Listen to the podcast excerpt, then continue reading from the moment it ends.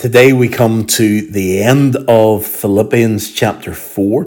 Uh, quite a long reading today, verses 10 to 23.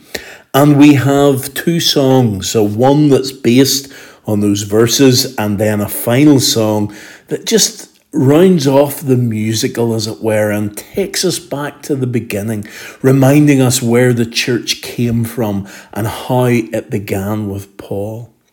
But Paul, here in these verses, is bringing an end to the letter and he's showing his genuine concern for the people and his love for them. And he is explaining to them how he lives his life and how he wants them to find the same contentment that he has found.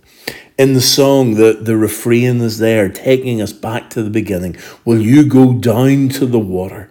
Will you listen to the Spirit? This is Paul telling us how we can find contentment. And the focus here is not so much on verse 13, which so often in this passage can be taken out of context. I can do all things.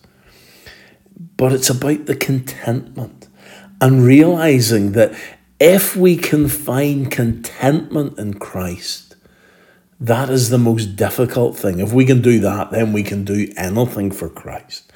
But finding contentment is the important thing. Paul also thanks the Philippians for their support. They've sent him uh, money, they've sent him support, they've sent him uh, a friend to look after him. And here, uh, Paul gives thanks for all that they have done in their support in their time of need.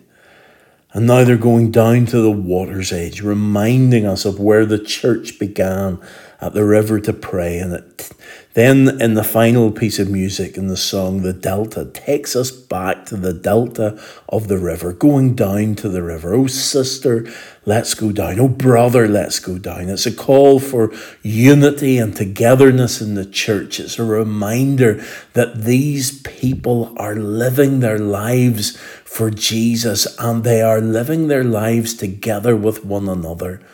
And they are making sure that everyone knows how important Jesus is to them.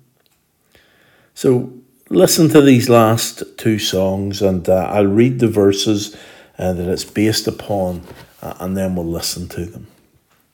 Paul says in verse 10 I rejoiced greatly in the Lord that at last you renewed your concern for me. Indeed, you were concerned, but you had no opportunity to show it. I'm not saying this because I am in need, for I have learned to be content, whatever the circumstances. I know what it is to be in need, and I know what it is to have plenty. I've learned the secret of being content in any and every situation, whether well fed or hungry, whether living in plenty or in want. I can do all this through Him who gives me strength. Yet it was good of you to share in my troubles. Moreover, as you Philippians know, in the early days of your acquaintance with the gospel, when I set out from Macedonia, not one church shared with me in the matter of giving and receiving, except you only. For even when I was in Thessalonica, you sent me aid more than once when I was in need. Not that I desire your gifts, what I desire is that more be credited to your account. I have received full payment and have more than enough. I am amply supplied now that I have received from Epaphroditus the gifts you sent.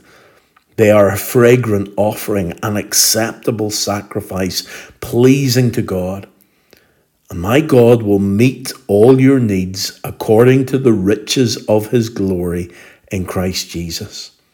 To our God and Father be glory for ever and ever. Amen. Greet all God's people in Christ Jesus. The brothers and sisters who are with me send greetings. All God's people here send you greetings, especially those who belong to Caesar's household. The grace of the Lord Jesus Christ be with your spirit. Amen.